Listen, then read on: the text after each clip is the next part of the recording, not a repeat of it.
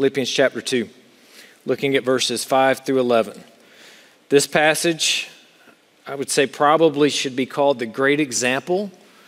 Uh, what Paul's up to here is as he's writing Philippians, he's writing to us and he's just told us in humility, consider other people more significant than yourselves.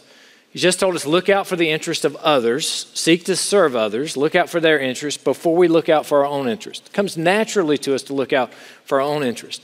So now he turns to this great example. It's the example of Christ.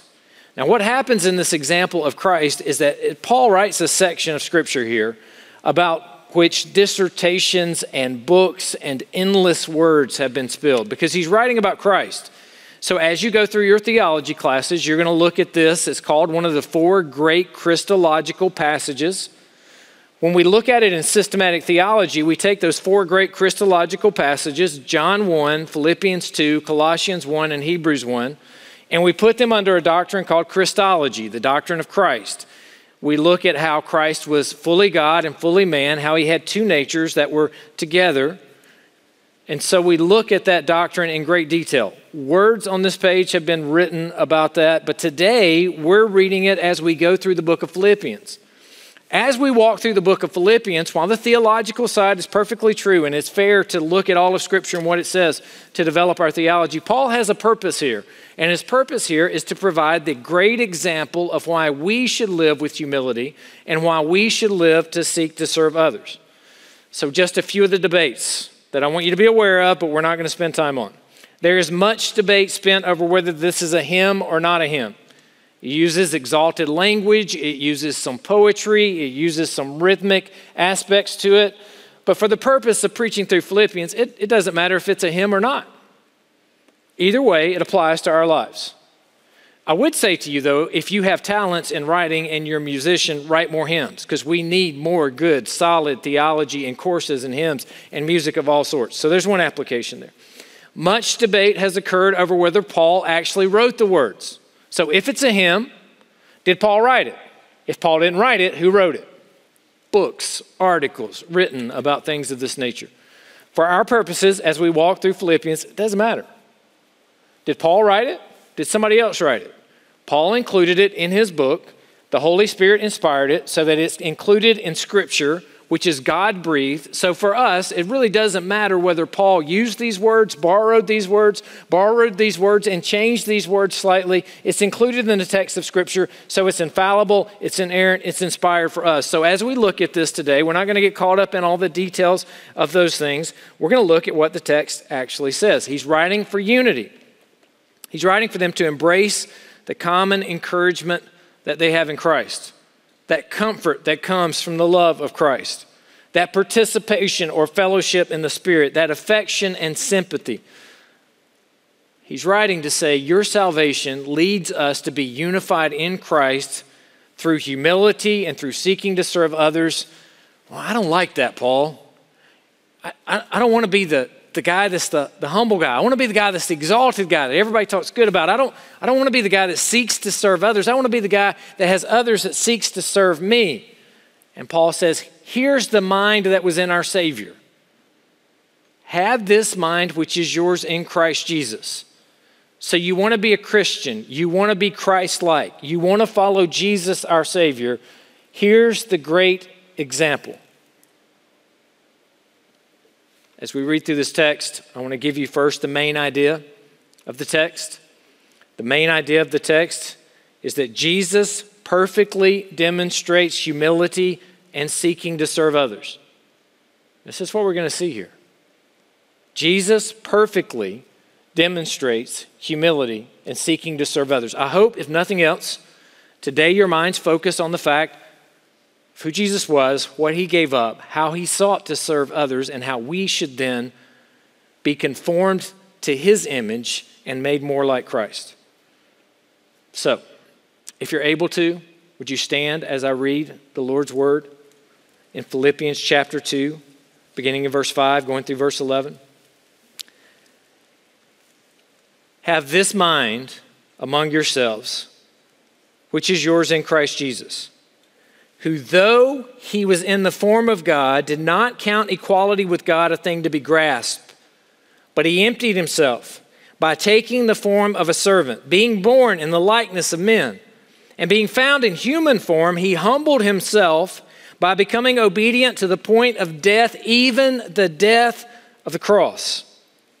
Therefore, God has highly exalted him and bestowed upon him the name that is above every name, so that at the name of Jesus, every knee should bow in heaven and on earth and under the earth, and every tongue confess that Jesus Christ is Lord to the glory of God the Father.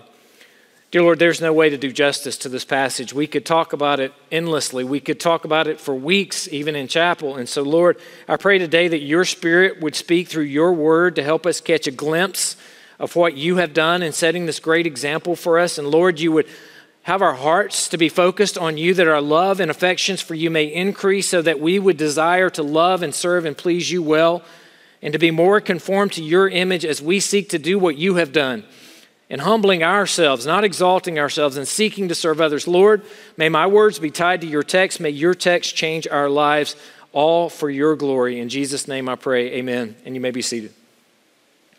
All right, here's our outline for this morning. We're going to start out looking at verse 5, which is the mind of Christ.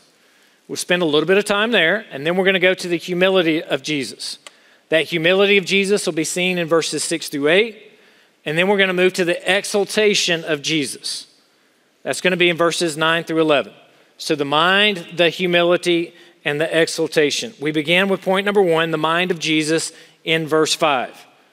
So have this mind amongst yourselves, which is yours in Christ Jesus. Now, if you look at the language of this, there's a debate here that actually has implication for us. Is this a theological statement or an ethical statement? There's a lot of debate spent on this, but let me tell you why it matters here. So, is Paul saying to us that the fact that we are actually in Christ Jesus, you know that loaded terminology, that loaded language in Christ Jesus, does that mean theologically that we already have this mind in us and that we simply need to work out our salvation? We simply need to be conformed to what's already inside. We need to put to death the old self, embrace the new self, so that we'll have this mind of humility, this mind of seeking to serve. Is this a theological statement? Well, it's certainly theologically true. Or is this an ethical statement? Is this statement saying ethically Jesus is the perfect model, the perfect example, and that we should seek to be conformed to his image, that we should follow his example? And so Paul here is laying this out to say, have this mind which was yours in Christ Jesus. Ethically, we need to live out this way. I think fitting with the text, that's probably the better model, but it doesn't mean that because you're saying this is an ethical statement, it rules out the theological truth of the statement. Paul has told us he wants us in humility to consider others more important than ourselves.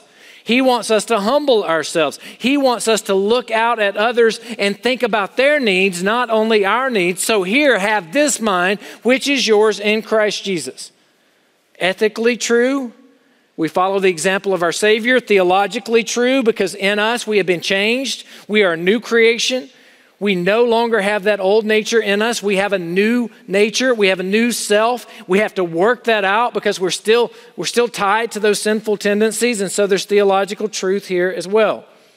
But we recognize that right doctrine leads to right action, right belief leads to right behavior.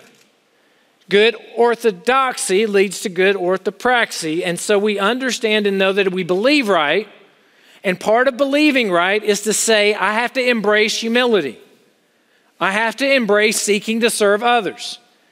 The mindset of our nation, the mindset of a lot of different areas is not that of exalting humility. The mindset is that you blow your own horn or nobody else will. You exalt yourself. You seek to gather as much influence as power as possible. And Jesus doesn't present that mind. Jesus, who was in the form of God, did not consider that equality something to be grasped, but he humbled himself and taught, sought to serve others. So we have to embrace that right belief.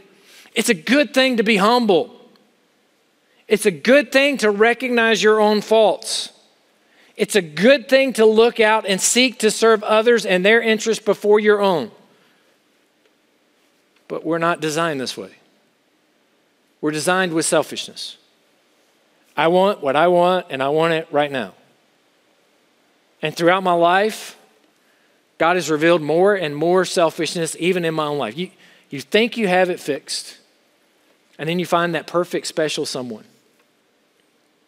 And then you get married.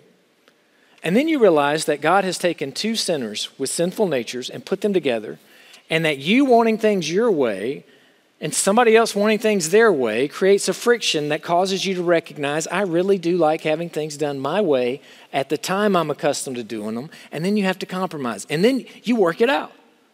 And you think, oh, we got this stuff whooped. I'm no longer selfish anymore. I've got it down pat. And then you have children. And the children that you have all of a sudden want what they want immediately because they have that same sinful nature that you have. And so if they want a diaper change, they want a diaper change. If they want to eat food, they will cry until you give them food. And they can't tell you what the need is. All they can do is make sure you know there is a need there and you better be able to figure out what the need is. And all of a sudden you realize that in your heart, even though you have a helpless baby there and you need to care for the needs, that that helpless baby crying for their needs causes you to think about how selfish that baby is because you still want your needs. I'm watching the show. I don't want to feed you right now. I don't want to get up and change a diaper. I want my sleep. And you recognize, wait a second, that selfishness is a mirror that I'm still seeing in myself. So here's my good word for you all this morning as college students. Your future life is going to be one mirror after another mirror after another mirror, revealing how selfish and self centered we all are. So the sooner we recognize it and recognize immediately that selfishness and that self centeredness and that lack of seeking others and repent and confess and seek to follow Christ, the better off we'll be. Point number two the humility of Jesus. Look at this text and how it unfolds. It's almost as though it's two statements here. I couldn't fit all of it quite on the screen there, but you see how it unfolds. Jesus who, though he was in the form of God, uh, uh, doesn't mean that he wasn't God. It actually means he was in nature truly God. And there's a parallel statement here in your text because it says he did not account equality with God something to be grasped. So you have the form of God and the equality with God. So what's being stated here is that Jesus truly was God. In essence and in every way, Jesus was and still is God. In the form of God, he emptied himself. And then he took the form of a servant. The word there is doulos in the original language, which can be translated as slave. He took the form of a slave or servant. We'll come back to this. Being born in the likeness of men. So notice the humility. Uh, this is not flattering for us because God, being equal with God, Jesus, he emptied himself. We'll, we'll dive into that in a minute. He took the form of a servant or slave, and then that's being restated in the fact that he is in the likeness of men. The parallel side there is he was found in human form. So he's humbled himself to be in the form that we are in. How low should we think of ourselves when we look at a text like this to realize that that's the humbling example of Christ, that he came to become one of us? And then he humbled himself yet again by becoming obedient to the point of death, even the death of the cross. Let's walk through some of these. Jesus was God. He was equal with God. There are implications there for the doctrine of salvation, for the doctrine of Christology. You can dive deep into those in your systematic classes. There are parallel statements. He was equal with God. He was in the form of God. He was truly God. He didn't become God at some point. There never was a time when the Son was not. He wasn't uh, adopted at baptism to become the Son of God. He was always God, equal with God. And as equal with God, he chose to humble himself and to be born in the form of a servant. He emptied himself. That word emptied himself, there are, are things that are written on that as well. It's called the kenosis, the kenoo, the kenosis theory. What did God set aside? Sometimes you'll hear preachers preach, so pay attention to this. Sometimes you'll hear some, some theologians write that God set aside his deity, Jesus set aside his deity in order to become man, and it's called the kenosis, the emptying, the set aside. But what we have to be careful here of is the fact that anything God set aside did not make him less than God.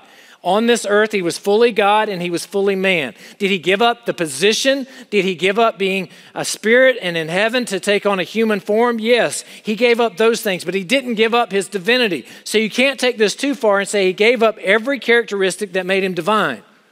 You can't do that. Uh, Grudem in his systematic theology has some writing on this. You can refer back to that. We're reminded of what is written in 2 Corinthians 8 9, where it says, Though he was rich, for our sake he became poor, so that we might become rich. He emptied himself of, of a position. You, you see him contrasted here. He's the Lord in verse 7, he's a servant in verse 11, he's a servant in verse 7. You see the nature of God in the human likeness. It says he took the form of a servant, a slave. He was born in the likeness of men in a human form. He was not less than a man, he was fully man. But the language here implies that he may have been more than a man, which we understand from Christology. It also being in the likeness of man could be an allusion back to Daniel chapter 7, verses 13 and 14 where Daniel writes about the one who looked like a human being, would receive from God power and honor and authority, would forever, and his kingdom would never end. That sounds like Jesus. He humbled himself.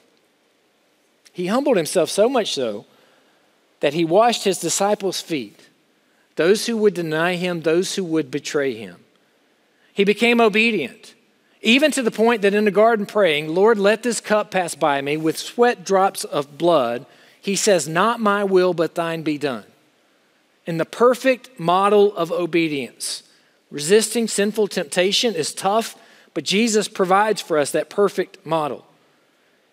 He was obedient to the point of death, even the death on the cross. Roman citizens could not be killed in this way, it's too humiliating.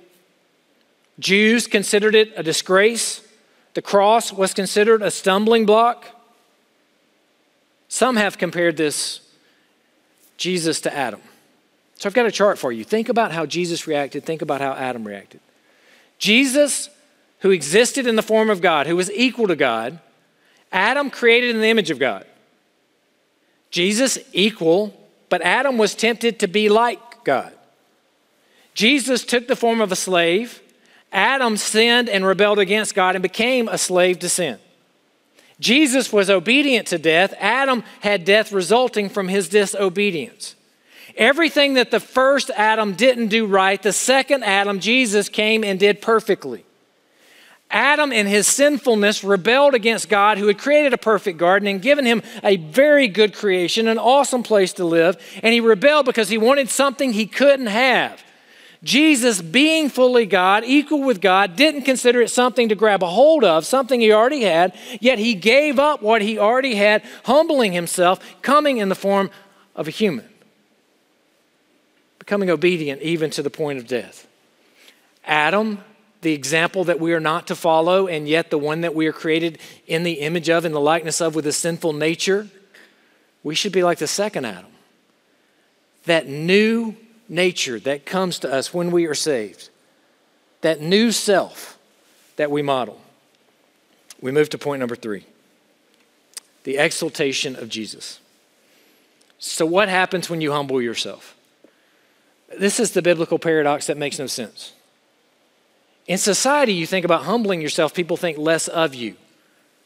Which in actuality, humility is not thinking less of someone, it's thinking of yourself less, it's thinking of others more often.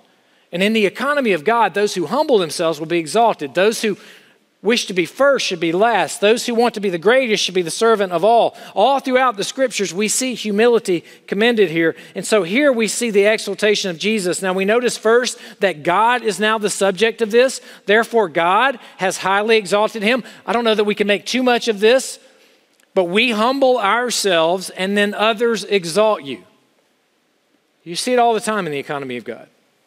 You humble yourself, you allow others to exalt you. God highly exalted Jesus.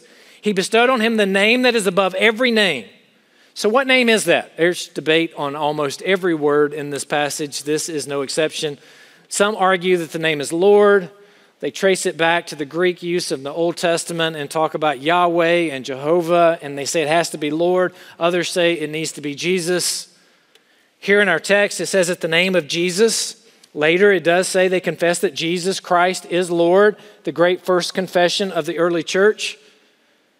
We know that in Acts, Peter says there's no name under heaven by which we must be saved other than the name of Jesus. Jesus is that name. And so, at the name of Jesus, what's going to happen? Every knee should bow. And it tells us that every knee is going to bow. That's an action. Every tongue confesses. It doesn't mean that they're going to be happy about it. It doesn't mean that it's teaching universalism. It means that everybody will acknowledge and confess that Jesus Christ is Lord to the glory of God the Father. And in case you're wondering what everybody means, it gives you the example here. It says, Those who are in heaven those who are on earth and those who are under the earth. Nobody gets away with escaping that they're going to acknowledge that Jesus Christ is Lord. Does this mean that everybody that's in hell will acknowledge that Jesus Christ is Lord? Yes. Does not mean they'll be saved, does not mean they'll be happy about it, but everyone will acknowledge one day. They will bow the knee and they will confess with their tongue that Jesus Christ is Lord to the glory of God the Father. Notice here that there is no inclusivism built into this text. There is no other way of salvation built into this text. It is at the name of Jesus that every knee will bow and every tongue will confess, and they will confess what? Jesus Christ is Lord. Now, think about how hard this would have been in the day and time where the modern confession was Caesar is Lord. Paul is writing to them and saying, Be countercultural. And it may cost you. It may cost you your very life because you can't say Caesar is Lord. You must say there is one Lord. The one Lord is Jesus Christ, who is the Lord. It's everywhere. It is the early confession of the church. Jesus, his human form, the prophesied Messiah, the Christ who is to come, is the Lord of all, will be the Lord of all. There is only one Lord. This doesn't confuse worship to Jesus as taking away from worship to God the Father. You go back to Deuteronomy, hear, O Israel, the Lord your God is one. There is one God. If somebody didn't have a proper understanding, if they didn't understand a Trinitarian formula, they could be thinking about this is, this is not right, but it's worshiping Jesus Christ as Lord to the glory of God the Father. And from a Trinitarian perspective, we understand this. We also recognize that this relates back to what's said in Isaiah. I have this Isaiah passage for you. Isaiah chapter 45, verses 18 through 25. I don't have it all because it's too much to fit on the screen all at one time, but I have some of the important parts listed for you. This is where it talks about every knee bowing and every tongue swearing allegiance. Paul is pulling from his Old Testament here, and he's looking at Isaiah 45, chapter 18 through 25, and look at what it says here. Now, notice what I have underlined and bolded for you. There is only one Lord. If you're struggling with, is there another way to salvation? The answer is no. If you're struggling with, is there some other way? Is there something else? The answer is no. Look what it says here in Isaiah chapter 45, verse 18 I am the Lord, there is no other. Talks about the others. They have no knowledge who carry about their wooden idols or keep praying to a God that cannot save. Verse 21 And there is no other God besides me, a righteous God and a Savior. There is none beside me. Turn to me and be saved, all the ends of the earth, for I am God and there is no other. Notice the repetition here of there being one true God. By myself I have sworn, and by my mouth has gone out in righteousness a word that shall not return to me. Every knee shall bow, and every tongue shall swear allegiance. We see that in this text in Philippians 2. Paul saying, Jesus Christ is Lord. And that will be what every knee will bow and every tongue will confess. All right. So we see the mind of Jesus, humility seeking to serve others. We see that humility of Jesus. We see that God has the exaltation of Jesus. And so I ask you the question so what? What difference does it make? So, since I had a short sermon prepared, we're going to take a moment. We're going to think about those differences. God, Jesus, where was he? He was spirit. He was in heaven. He was in a perfect place where everybody worshiped him and sang glory and praises to him constantly. In perfect communion with the Father and with the Spirit. He takes that perfect communion with the Father and the Spirit, and he comes to be a human. Born as a baby. The God of the universe who speaks a word and everything is created comes as a baby lying in a manger. The God who speaks all of the galaxies into existence, who is the great creator, finds himself wrapped in swaddling clothes. The God who created all that we see says about himself, the Son of Man has no place to lay his head. the possessor, the rightful possessor of all things, the king of the universe, has no place to lay his head? The God who is in perfect harmony, needing nothing with the Father and the Spirit, comes to earth and dedicates his life to give to people who only seek a sign, people who show up because he feeds them and breaks bread, and 5,000 are fed he shows up to a group of 12, and one of the 12 he shows up to betrays him. He shows up to a group of even his three, his inner circle that he shows even more to, and Peter denies him three times before the rooster crows. Jesus, who was in God, a spirit equal with God, perfectly located, comes to earth to be betrayed. He comes to earth to be spit upon. He comes to earth to have soldiers whip him and beat him. He comes to earth to be humiliated. He comes to earth where he's rejected by the religious leaders of the day. So what? Have we embraced the very mindset of Christ? Have we thought about how much Christ gave up for me and for you? So that when he considered our helpless estate, when he considered that we could do nothing to earn our salvation, that Christ took on flesh, added the humanity to the Godhead, fully God and fully man, and went to a cross to die in my place. For me, a rebel against his kingdom, to die for my sake so that I, by grace through faith, would be able to have salvation and be able to have that for all eternity with Him who gave me a rebel, something I could not earn and did not deserve. That's the humility of the mind of Christ. That's the seeking to serve others of the mind of Christ. And yet, in my own heart, I know I don't like to be inconvenienced at all for the sake of anything. Have we thought about what Christ gave up to come to this earth? They put a crown of thorns on his head. They mocked him. They put a sign above his cross that said, King of the Jews. They made him carry his own wooden cross from trees that he had created to a hill that he had created so they could stand him up on a cross and humiliate him as he hung there with all eyes staring. Those he came to die for the thieves, the murderers, the liars, the rebels. And yet he sought to serve us. For those years on earth, he gave it up. He humbled himself. He became a servant. The one who could command everything didn't use that ability to command. Instead, he took orders from others. He obeyed. His mom is dead. He did what God asked him to do. Not my will, but thine be done.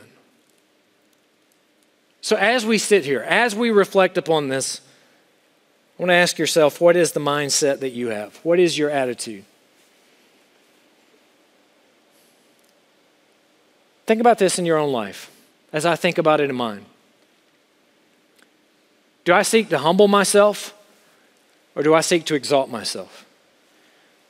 And you know when oh, oh, it happens, you're, you're telling stories about something you did that was really cool.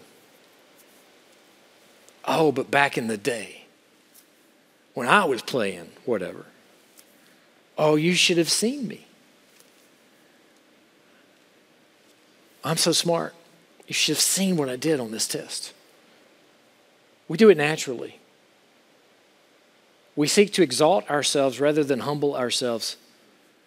Maybe in the presence of others who are struggling with grades or struggling with other things, especially in the midst of a crazy, stressful semester like we have now, do we exalt ourselves above them? Do we make them feel, or do we humble ourselves? This, this, is, this is Instagram. When's the last time you put a picture on Instagram of you doing something that was a failure? Here, here's a picture of my messy house or my messy room. Here's a picture when I came in last. Here's a test that I failed. We don't do that, and I'm not encouraging you to do that, by the way. Employers do look at your social media. I'm not encouraging you to put your failures out there. I'm just encouraging you to think about the mindset. Do we humble ourselves? Do we exalt ourselves? Do we seek to serve others? Or do we seek to have others serve us? Hey, go do this for me. Or I'll go do this for you. Do we not just do what we're told, but we actually look out to see things that need to be done and do them without being asked? Are you trying to grasp for something that's not yours? Or are you willing to give up something you already possess? The mind of Christ is humility. The mind of Christ is seeking to serve others. The mind of Christ is giving up something that we can possess or perhaps we do possess for the sake of others. So, what should be different in us? As we look at this passage, as we think about our vocation, as we think about how we live with others inside of a dorm, as we think about how we deal with classmates, as we think about life in general, these are the principles that should be in our mind. And it's not natural to us, so over and over we remind ourselves humility, seeking to serve others, this is the mindset it takes to be on mission for Christ. This is the mindset it takes to be a missionary for Christ. I will give up my comfort to go to the ends of the earth so others will know about the name of the one who gave up his comfort to come to this earth to provide salvation for all of us. I will choose this job over that job because I can go to a place that needs the gospel. I may not make as much money, I may not be in as big a house, but I'm going to be in a place where I can make a difference for the kingdom of God. I don't need all the other stuff. Let me make a difference for the kingdom of God. So, what's your main idea of your text? It's Jesus perfectly demonstrates humility and seeking to serve others. Now, may we go and do likewise. Dear Lord, our hearts are not wired this way. We are sinful. We are selfish. It comes naturally to us to do those things. So, Lord, help us each day to be in your word. Help us each day to rely on the power of your spirit. Help us each day to recognize we can't do this alone. Help us to hold others accountable, to come alongside with good friends and encourage one another in this. Lord, when we see it, may we praise it. Lord, help us to live a life that follows your example, that is conformed to your image, that exalts you by the way we live, not so that we will be exalted, but Lord, so that others will ask and we can tell them, for the reason for the faith that lies within us. God, may we do all of this to the praise of glory of God the Father. It's in Jesus' name we pray through the power of the Spirit. Amen. And you are dismissed.